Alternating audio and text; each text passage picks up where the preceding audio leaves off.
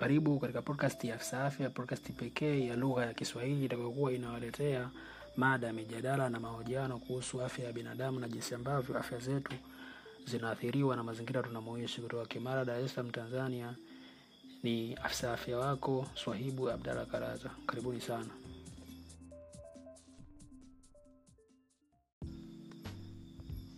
Leo katika podcast yetu ya afisa afya tutajadili mada inayohusiana na chanjo, na binafsi niliamua tu nichague mada hii kama mada ya kwanza. Leo ni episodi ya tatu sizoni ya kwanza, lakini nimeona katika mada ambazo tutaanza kuzijadili za mwanzo kabisa ni, ni, ni tujadili mada ya chanjo, kwa sababu umuhimu wake ni mkubwa sana, tofauti na watu wengi ambavyo wanafahamu.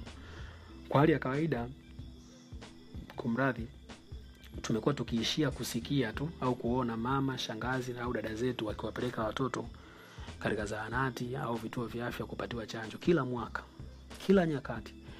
Yamkini ni wachache sana wanajua umuhimu wa chanjo, wanajua faida za chanjo, wanajua ni kina nani wanapaswa wapewe chanjo, wanajua ni nyakati gani inabidi mtu achanjwe, na au hata ile hali ya kawaida tu kujua kwamba kama chanjo chanjo kama chanjo, je, mtu anayechanjwa kuna namna yoyote anaweza kapata madhara?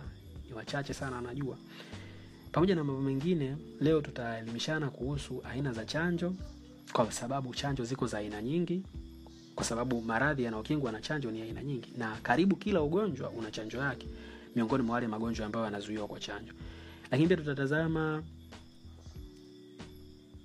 makundi tofauti tofauti yanayopaswa ya kupewa chanjo. Sio kila mtu anapaswa kupewa chanjo. Wapo wamama wajawazito, tunawapa chanjo kwa sababu kuna watoto wadogo ambao tunawapa chanjo kwa sababu kuna watu ambao wanasafiri, tunawapa chanjo kwa sababu kule wanakoenda ni nchi ambazo kuna magonjwa ya mlipuko ambayo kwa hali ya kawaida kwetu hayapo. Kwa hiyo kabla hawajaenda kule tunawachanja ili wakifika kule waweze kukabiliana na hali hiyo.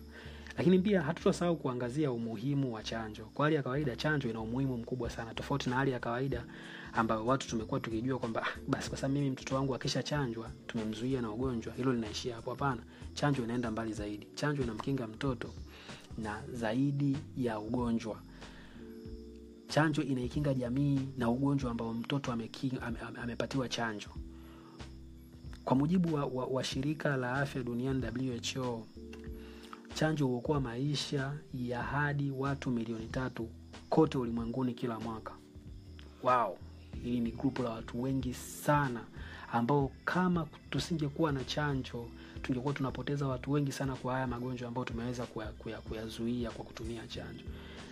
Chanjo huikinga miili yetu na maradhi, ulemavu na vitu vinavyotokana na magonjwa yanaweza kuzuilika kwa chanjo. Mfano magonjwa yanaweza kuzuilika kwa chanjo ni pamoja na kifaduro, surua, homa ya ini, homa ya manjano pamoja na magonjwa mengine mengi ambayo tutakuwa tunaendelea kuyajua jinsi ambavyo tunaichambua mada yetu ya leo ya chanjo.